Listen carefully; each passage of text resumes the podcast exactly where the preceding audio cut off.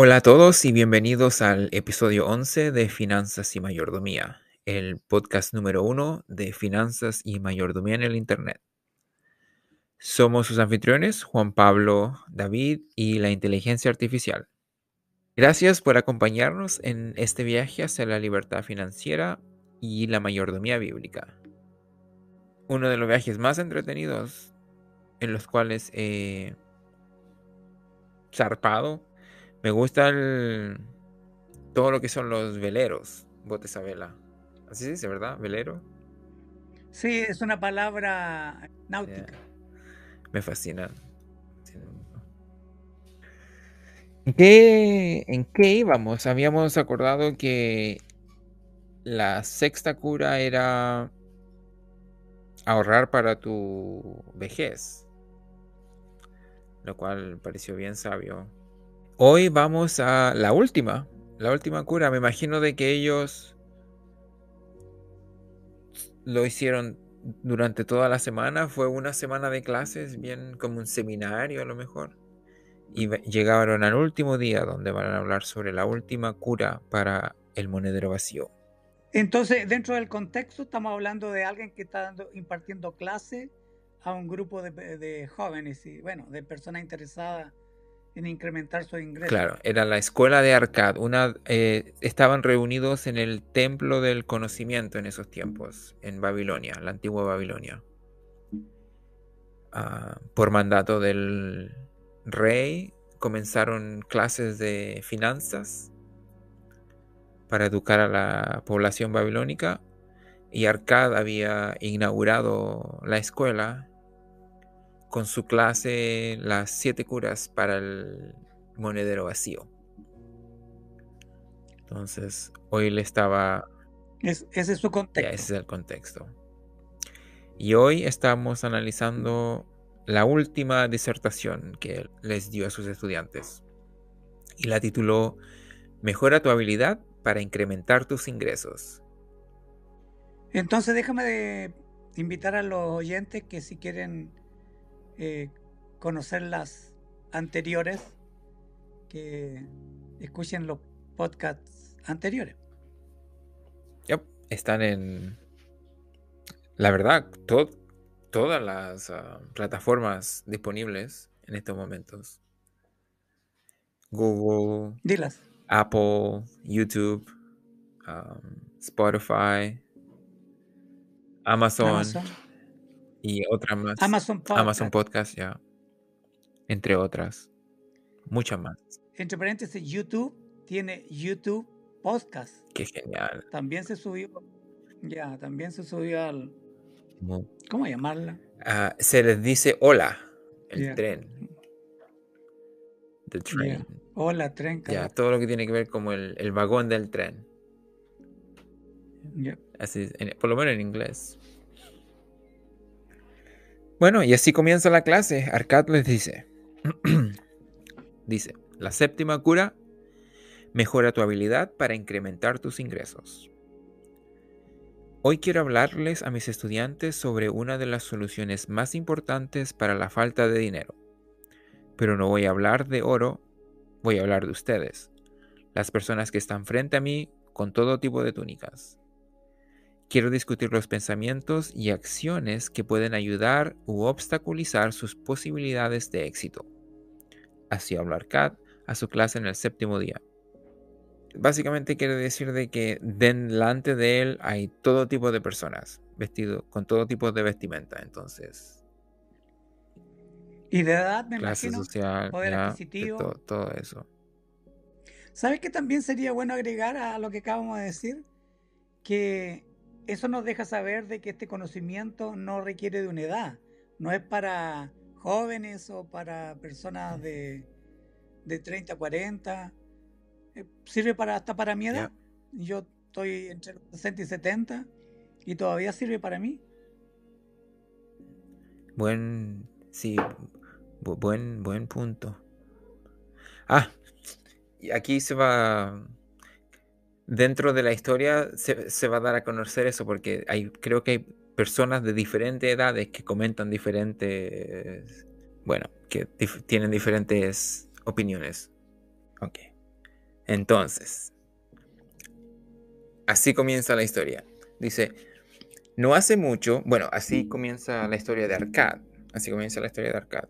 Entonces Arcad dice, no hace mucho un joven vino a pedirme dinero prestado. Cuando le pregunté por qué lo necesitaba, me explicó que sus ingresos eran demasiado bajos para cubrir sus gastos. Le dije que, dado estas circunstancias, no sería un buen cliente para un prestamista, ya que no tenía suficientes ingresos extras para pagar el préstamo. Así que le dije, lo que realmente necesitas es ganar más dinero. ¿Qué estás haciendo para aumentar tu potencial de ganancias? Todo lo que puedo, respondió. Le he pedido a mi jefe seis veces en los últimos dos meses que me aumente el sueldo, pero no ha aceptado. No puedo pedir más a menudo que esto. Cuando me da risa cada vez que leo esta parte, me da risa porque el, el joven súper audaz, me imagino en su mente ahí, hey, he hecho todo lo que puedo, le sigo pidiendo a mi jefe que me, que me pague más plata, pero no, pero no quiere. ¿Qué, te voy a decir? Que también una, una opción, ahora que sea, que sea efectiva.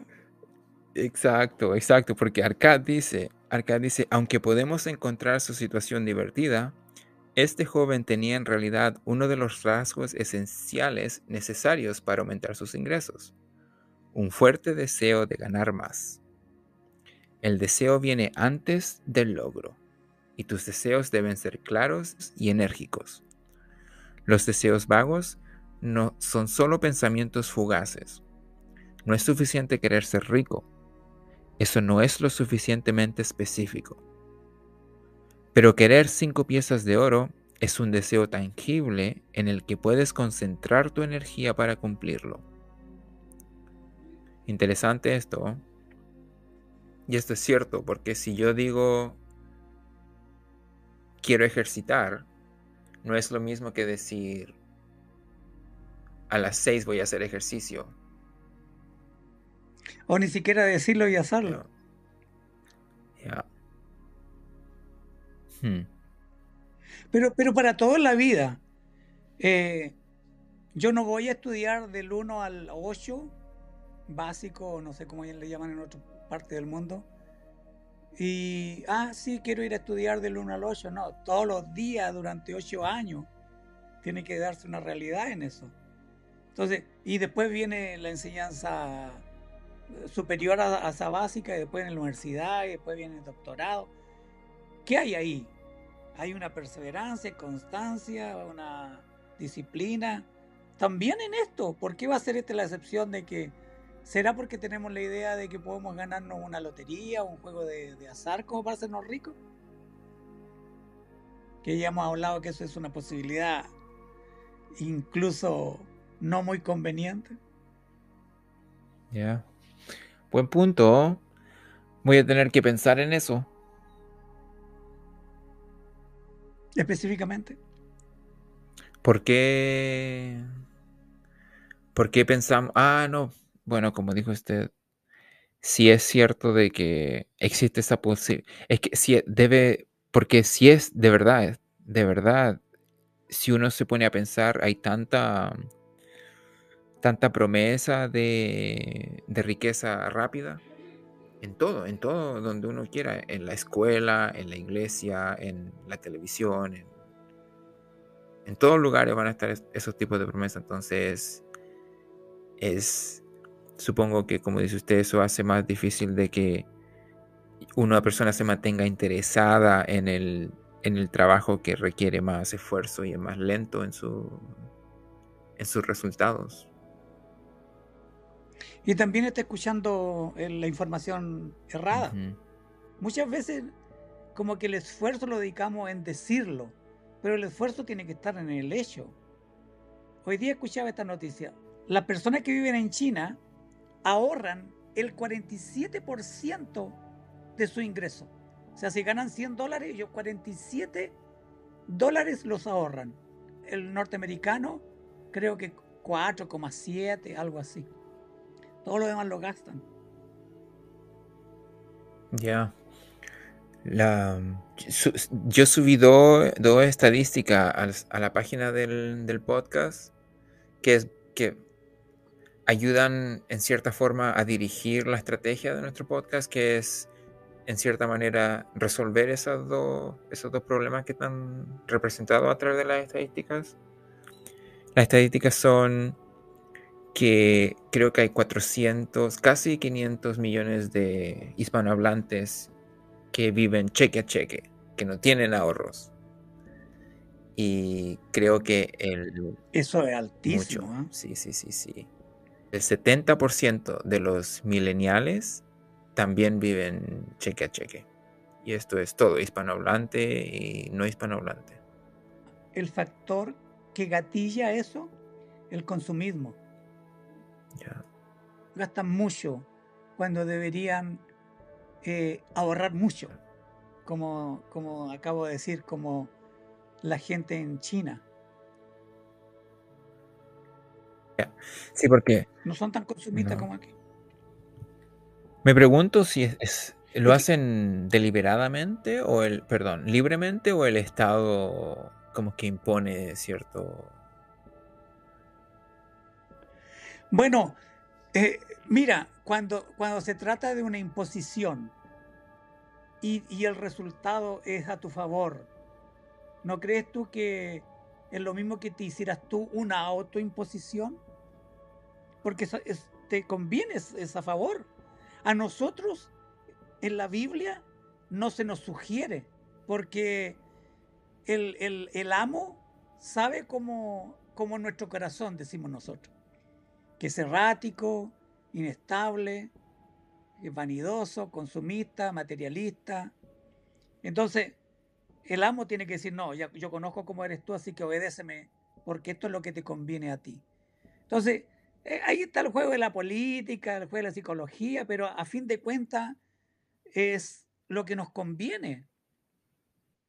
Y no estamos hablando de políticas como tener un hijo, política de esclavitud, no, estamos hablando de que hasta las leyes que hemos visto, que tú dices universales, nosotros decimos bíblicas, nos llaman a eso, nos llaman al ahorro.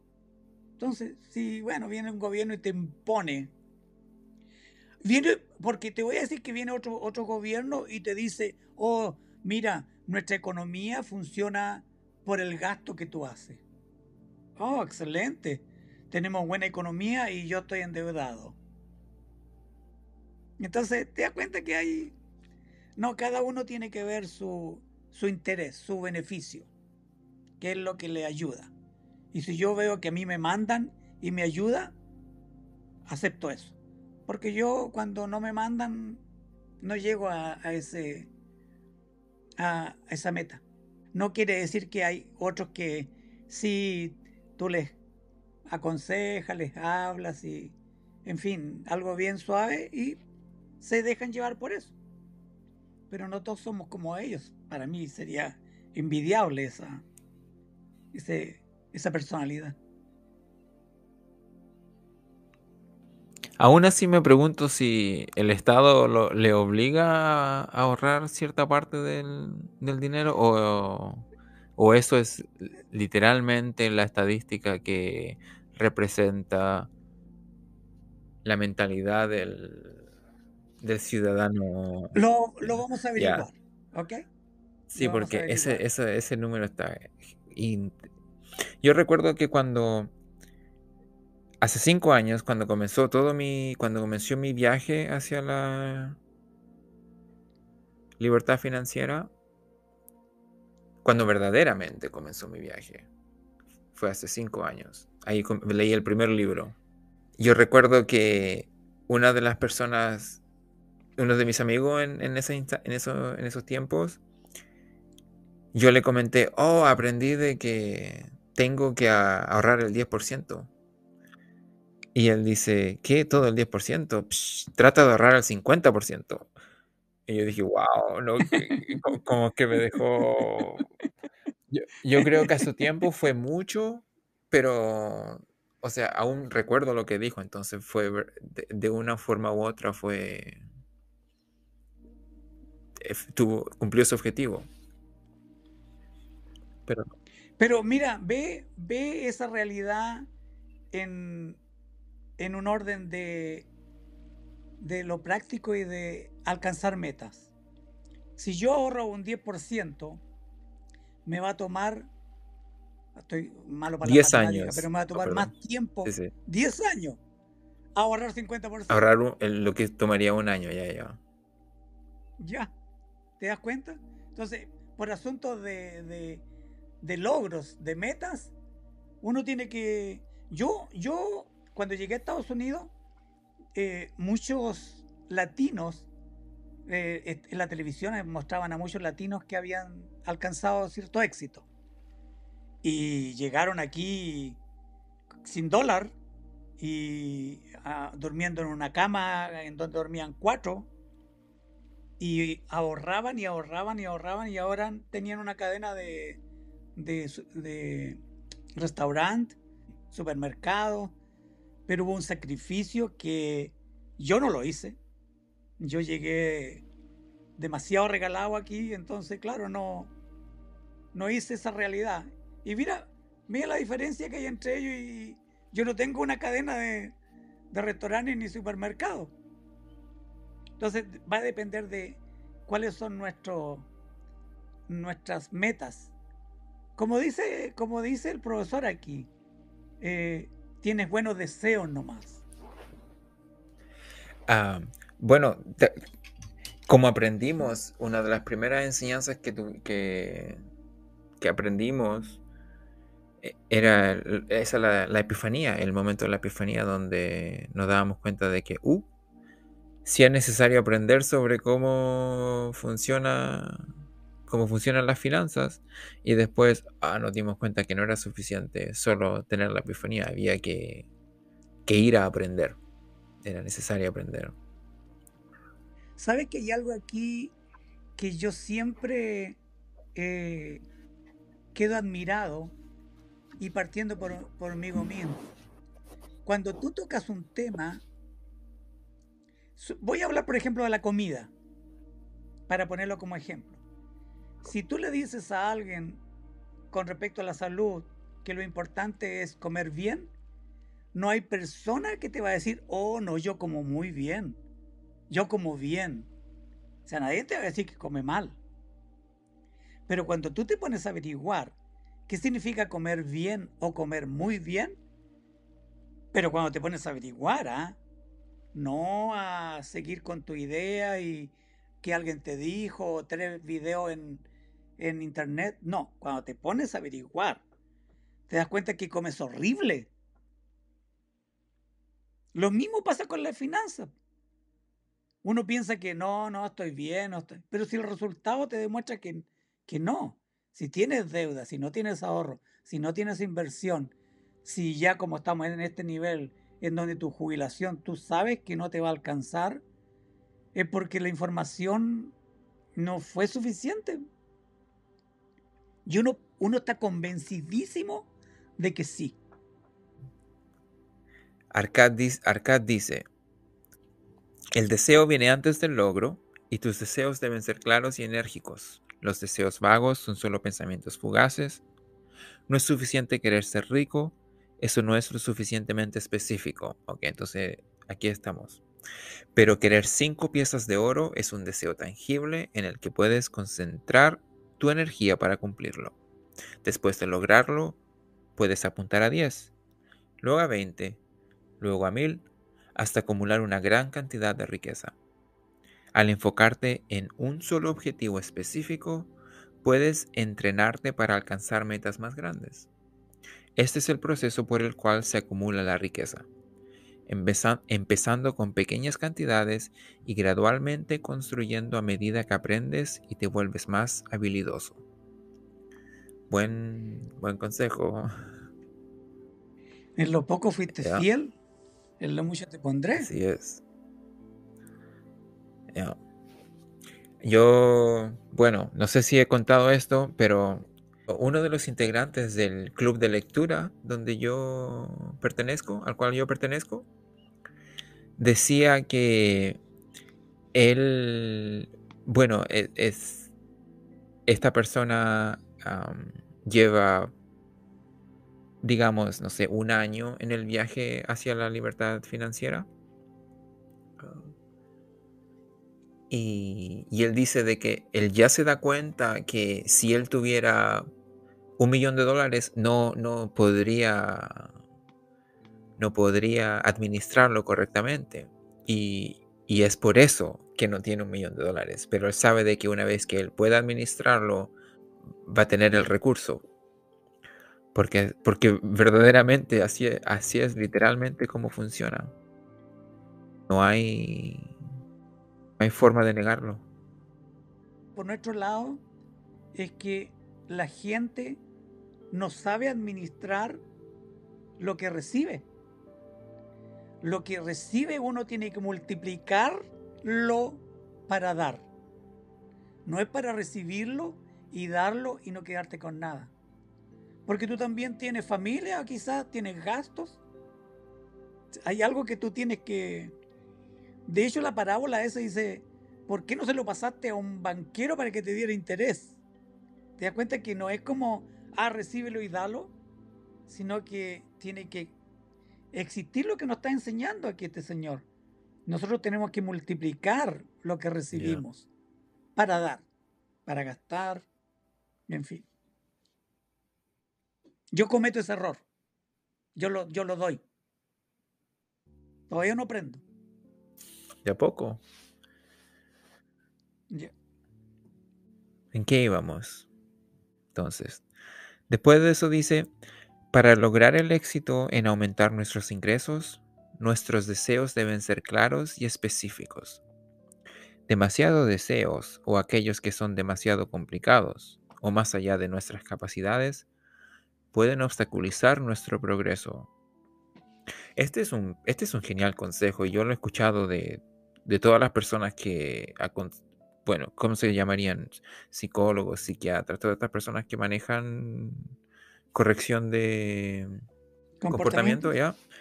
Dicen de que las, las metas que uno tiene que tienen que ser lo más simple posibles y, y, la cantidad de trabajo requerido para poder uh, factualizarla tiene que ser la menor cantidad posible. O sea, tiene que ser fácil, tiene que ser algo fácil y algo, y algo simple y después, después que se completa esa, entonces se, se da otra, otra y otra y otra y así se hace. Es la única forma porque si no, se, uno se, se, empieza a enfrentar a demasiados obstáculos que se, se, empiezan a crear.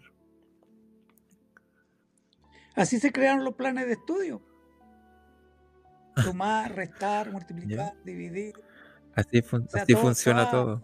Toda, sí, toda ciencia tiene que comenzar de lo básico. Uno no puede, a no ser que uno sea súper eh, inteligente, eh, superdotado. dotado Y claro, consume toda esa información de cinco años, la consume en un año. Pero eso es eh, lo excepcional. Y esto no es, no es la excepción en el sentido de que también es una ciencia que tú tienes que tener el conocimiento y la práctica. También podríamos rescatar de esto que ah, si es cierto entonces de que es admisible progresar lentamente, entonces no es necesario castigarnos, autocastigarnos porque pensamos de que nuestro progreso es demasiado lento o no estamos donde quisiéramos estar. Porque... Eh, yo creo que ahí está la autoevaluación en el sentido de de decir, ¿realmente estoy en el, en el peldaño que debo estar? Porque fácilmente uno puede decir, oh no, esto es lento y tengo que ser lento. Y bueno, te toma lo que te debería tomarte cinco años, diez años. No, eso, porque está comprobado que en cinco años vas a, vas a lograrlo. Pero por, ¿por qué tú lo tienes en diez? ¿Verdaderamente porque eres lento o porque ha sido negligente en eso. Ya, hay que, hay que hacer un análisis honesto.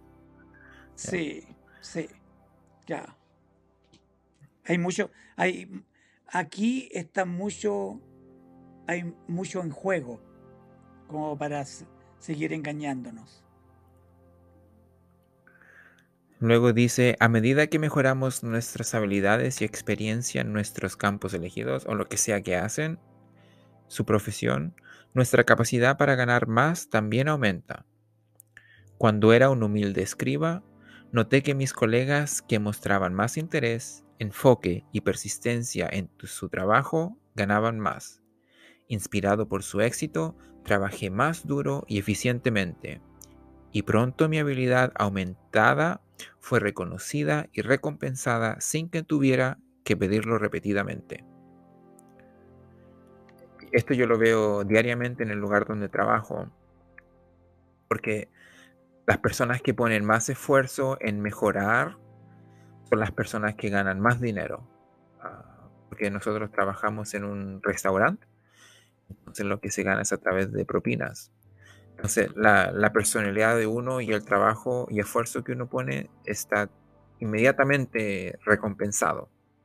40 minutos, la persona que uno sirve se va y se ve la recompensa en forma de, en forma de dinero. Y las ¿Quién no quiere ser atendido de esa manera? Y, y, es increíble, pero es. No es necesario mejorar inmediatamente, pero si tú tratas poquito a poquito, los cambios que ocurren eventualmente hacen de que tú ganes el doble que otras personas que no han puesto ningún esfuerzo. Y eso, cuando yo lo veo, y porque yo lo, veo, ¿cómo se dice cuando alguien es un... Uh, ve un crimen? Uno se vuelve un... Testigo. No, cuando uno ve un crimen, testigo, ya. Yo lo, yo lo soy testigo de eso todos los días me dan ganas. Tú lo ves en tu propia vida. Y en mi vida también, exacto, ya. Arcade está de acuerdo con lo que usted dice, porque Arcade dice, cuanto más conocimiento y sabiduría adquirimos en nuestro oficio, más podemos ganar. Los artesanos pueden aprender de los practicantes más hábiles y experimentados en su campo. Los abogados y médicos pueden compartir conocimientos con colegas para mejorar su trabajo. Los empresarios pueden buscar mejores productos a precios más bajos para mejorar sus ofertas. El cambio y la mejora son inevitables en todas, las, en todas las áreas de la vida y es esencial mantenerse al día con los últimos desarrollos y tendencias para seguir siendo relevantes y competitivos. ¡Wow! Por lo tanto, insto a todos ustedes a ser proactivos en su búsqueda de progreso y nunca dejar de aprender, no sea que se queden atrás. ¿Qué mejor consejo le puede pedir un, profesor a su estudiante? Sigue estudiando. La clase termina hoy, no, no hay más lecciones, pero sigue estudiando. Sí, esa, esa sería otra conversación también, porque, por ejemplo, si yo, si yo me desarrollo dentro de una profesión, me obligan a seguir estudiando. Ah, tengo que, si no anualmente, casi anualmente ir a seminarios y para mantenerme al día porque e, esos, esos trabajos, las profesiones te obligan a seguir estudiando. Si yo no tengo una profesión, debiera obligarme a seguir estudiando. No, no porque no tengo una profesión donde alguien me es, donde alguien me está obligando a estudiar, no, significa que yo no tengo, que si yo no lo hago, entonces, como dice Arcad, me voy a quedar atrás, me voy a quedar atrás. Entonces, al parecer, Arcad, la última lección de Arcad es que sí hay que, hay que seguir estudiando, continúe su educación, sea, sea lo que sea que haga. Entonces, Arcad dice, ¿qué más nos va a decir? Dice, para llevar una vida satisfactoria hay varias cosas que una persona debe hacer para mantener su autoestima y cultivar un futuro mejor. Ok, veamos. Primero, es importante pagar las deudas a tiempo y evitar comprar cosas que no se puedan pagar. Bien. Después dice, cuidar de la familia es crucial para asegurarse de que hablen bien de uno. Me pregunto qué quiere decir ahí. no tiene nada que ver con dinero, pero a, la vez podría ser, porque te imaginas que tú tratas mal a tu esposa, divorcio y a gastar dinero. ¿Sabe? Eso me recuerda a una historia porque hay un, hay un, una de las personas, uno de los inversionistas más famosos es Charlie Munger. Él es un, o oh, es abogado también. Bueno, en todo caso, él es uno de los inversionistas más famosos. Y él, de, y él a él le preguntaron qué opinaba él sobre las, las personas que tienen bastante dinero y las familias y qué hacer con el dinero y las familias, si darles dinero o no darles dinero. Entonces él decía, mira, ¿qué era lo correcto? Le preguntaban, ¿qué era lo correcto? Entonces dice, ok, lo correcto es que nadie sabe. Pero lo que sí sabemos es de que si no les das dinero, te van a odiar. O sea, van a hablar más de ti, básicamente, van a hablar más de ti, básicamente. Esa, era la única verdad que él podía, que él podía decir. Me pregunto si están relacionadas. ¿Te recuerdas que la semana pasada hablamos de, de el, de que el dinero debería darnos la felicidad? No, eh, de que el dinero era parte de, de, si queremos ser felices, el dinero nos va a ayudar en ello. Entonces, si tengo una esposa y tengo hijos y yo me quedo acumulando, ¿para qué? ¿Para que ellos no sean felices? No quiere decir que los voy a malcriar dándole todos todo los gustos. Pero sí para que sean felices. Y uno, eh, parte de nuestra enseñanza también enseñarle de que el materialismo y el consumismo y la moda y todo lo que hay hoy en día eh, no te va a hacer la felicidad. Entonces, es parte de, del todo. La familia, cuando hablábamos del presupuesto, la familia es parte del presupuesto porque si yo creo un presupuesto en donde mi familia no está de acuerdo o lo desconoce, se va, no se va a cumplir el presupuesto. Estas son como reglas más, estas más, más que finanzas, como mayordomía. Después dice, incluso hacer un testamento asegura, asegura una distribución adecuada y justa de la propiedad en caso de cualquier eventualidad. Perfecto. Ser compasivo con aquellos que han sido golpeados por la desgracia y ayudar dentro de límites razonables es necesario. Te vuelvo a insistir que este señor sacó todo esto de la Biblia. Después dice, Mostrar consideración hacia los seres queridos también es importante. Ah, y eso, eso, eso es básicamente lo que él dice. Es una lista bastante larga. De hecho, dentro de los tweets que nosotros hacemos en la cuenta, colocamos mucho de, este tipo de consejos. Eso esto, esto definitivamente vamos a tener que añadirlos como citas directas del libro. Ya. Mostrar consideración hacia los seres queridos también es importante. Ser compasivos con aquellos que han sido golpeados por la desgracia y ayudar dentro de los límites razonables es necesario. Nosotros hablamos del prójimo ahí. Esto me lleva a un estudio donde se dieron cuenta que eh, el, el, trabajo voluntario, donde uno, trabajo donde uno va, por ejemplo, a través de la iglesia, alimenta a, la comunidad o, dar clases sin ya cosas así donde uno no, e, no le pagan dinero ayuda a, la depresión. La mejor forma de, combatir la depresión es, es hacer cosas, ayudar a personas que necesitan. Ayudar a personas que lo necesitan. Es lo que te decía yo al principio del dar. El dar es mejor que recibir. Y el dar está, no siempre dinero, ¿ah? está, si es abogado, si es médico, dar ah, una atención gratis, una consulta gratis, o consultas. Ya, ese, ese, es un buen punto. ¿ah? Lo otro, también me gustaría añadir de que eso significa de que si yo no soy abogado, no debiera tratar de dar ayuda, la ayuda que solo un abogado pudiera dar. Ok, ¿me entiende? ¿Se entiende lo que? Si yo no soy, si yo no soy joyero, no, no de opiniones sobre joyas, básicamente. Veamos. Uh, está como dando un poco de pena. Pareciera que la clase de arcade va a terminar. Dice, el séptimo y último remedio para una cartera delgada es invertir en uno mismo adquiriendo conocimientos y habilidades para mejorar la confianza en el logro de los objetivos deseados. Lo voy a leer nuevamente. El séptimo y último remedio para una cartera delgada es invertir en uno mismo adquiriendo conocimientos y habilidades para mejorar la confianza en el logro de los objetivos deseados. Básicamente. Esto lo venimos diciendo desde un principio. Hay que.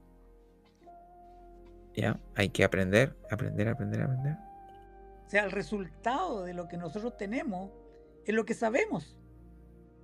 Si yo digo, oh no, si yo sé economía y sé finanzas y sé todo esto y tengo deuda, no lo sabes. Bueno, con la excepción de que tuviste una situación de fuerza mayor y es comprensible. Pero si tienes un patrón de deuda, no, no nos engañemos. Yo te lo digo a experiencia propia. ¿Cuántos años viví endeudado?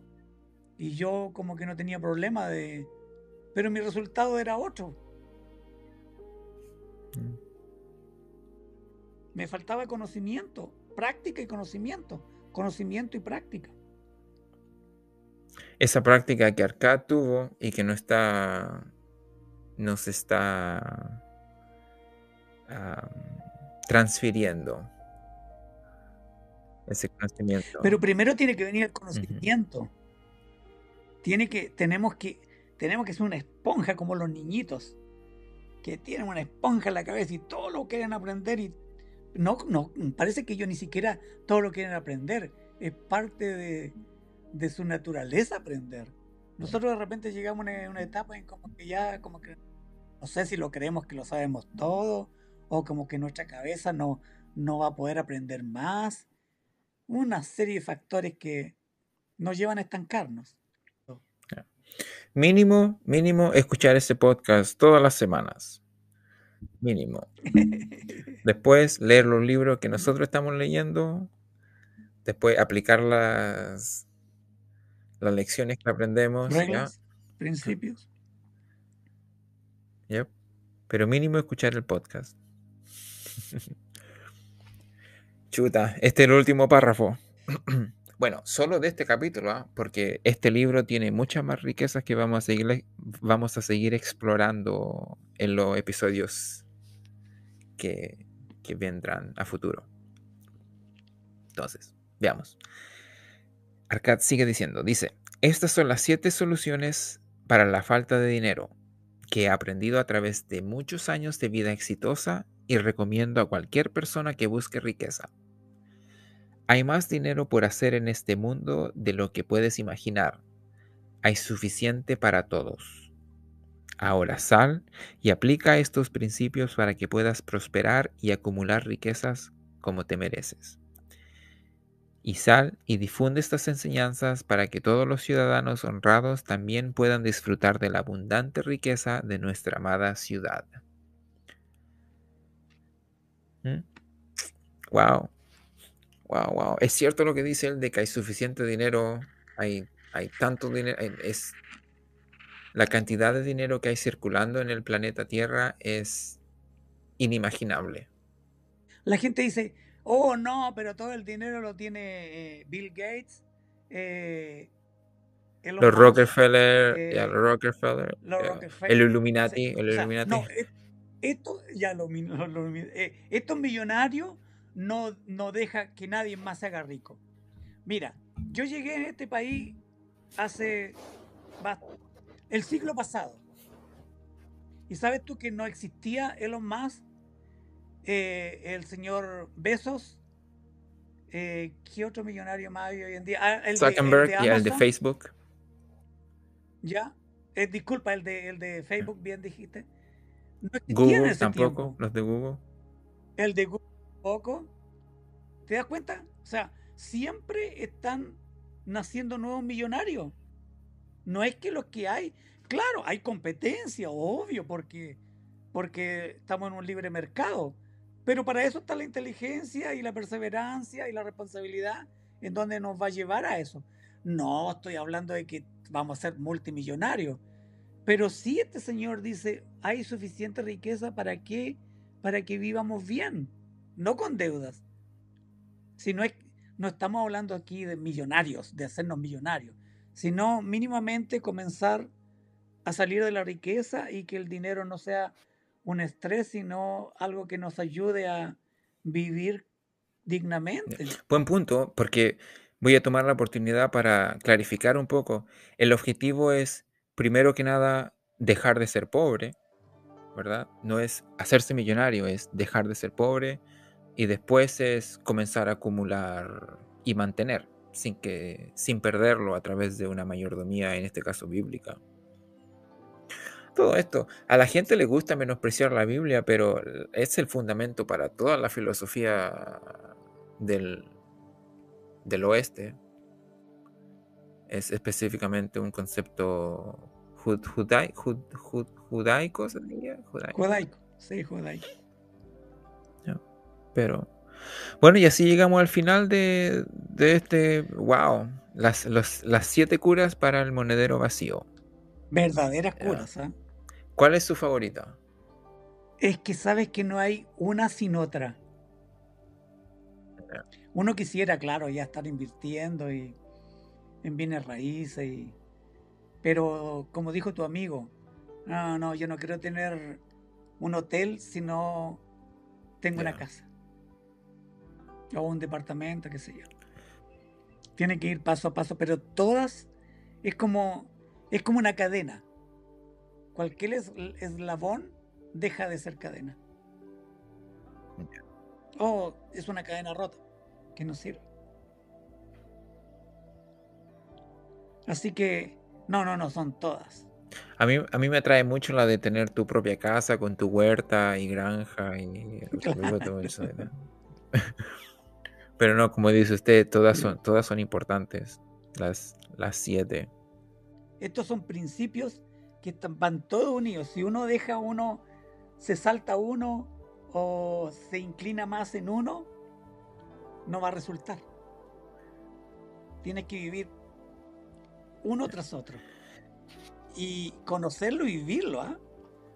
Voy a voy a invitar a todas las personas que nos escuchan y a usted incluso y a mí, obviamente, a tomar los, las siete curas y las vamos a escribir de una forma bien atractiva y llamativa y las vamos a poner en un lugar donde no, las vamos a estar continuamente recordándonos.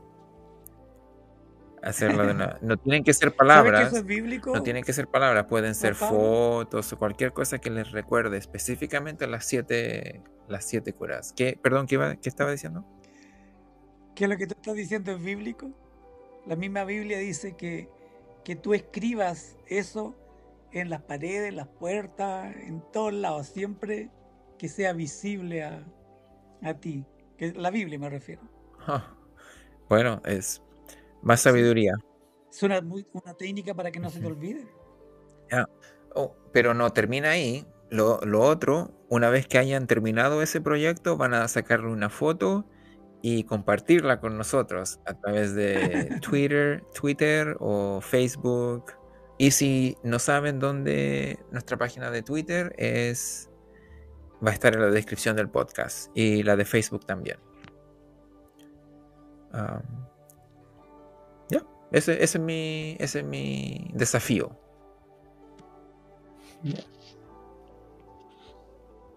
¿Qué vamos a hacer entonces? Bueno, supongo que le dejamos que la inteligencia artificial nos haga un resumen de lo que discutimos hoy. Nuestro tercer anfitrión nos preparó el resumen, como, como ha sido costumbre, nos prepara los resúmenes de, de lo que hablamos, porque tiene el mejor cerebro de todos nosotros. Así que a continuación van a escuchar el resumen en el capítulo La séptima cura para una bolsa vacía del libro El hombre más rico de Babilonia, el autor enseña la importancia de aumentar nuestra capacidad de ganar dinero. Destaca que es fundamental tener un deseo claro y específico de ganar más dinero y que debemos centrarnos en objetivos concretos para acumular riqueza. Además, enfatiza la importancia de la adquisición constante de conocimientos y habilidades para mejorar nuestra capacidad de ganar dinero. El autor también menciona que la compasión, el cuidado de la familia y la responsabilidad en el pago de deudas son fundamentales para una vida plena y exitosa. En resumen, el capítulo destaca la importancia de mejorar continuamente nuestras habilidades y conocimientos para aumentar nuestras oportunidades de ganar más dinero y asegurar un futuro financiero próspero. Y así llegamos al final del trayecto recorrido por hoy a través de otro episodio de Finanzas y Mayordomía. Espero que hayan disfrutado de este programa tanto como nosotros. Antes de despedirnos, quiero recordarles que este podcast solo es posible gracias a su apoyo, así que los invito a que compartan este episodio con sus amigos y familiares, comenten sus impresiones en nuestras redes sociales y por supuesto, suscríbanse y denle me gusta al episodio. Lo otro, recuerden que pueden encontrar nuestro podcast en Apple Podcasts, YouTube, Google Podcasts, Amazon Music y Spotify. Ahora, ah, perdón, YouTube Podcasts, entre otros. Así que de verdad ya no hay excusa para no escucharnos donde y cuando quieran. Ahora sí, nos despedimos. Muchas gracias por acompañarnos en nuestro viaje. Somos Finanzas y Mayordomía. Nos vemos en el próximo episodio. Hasta pronto. Bye.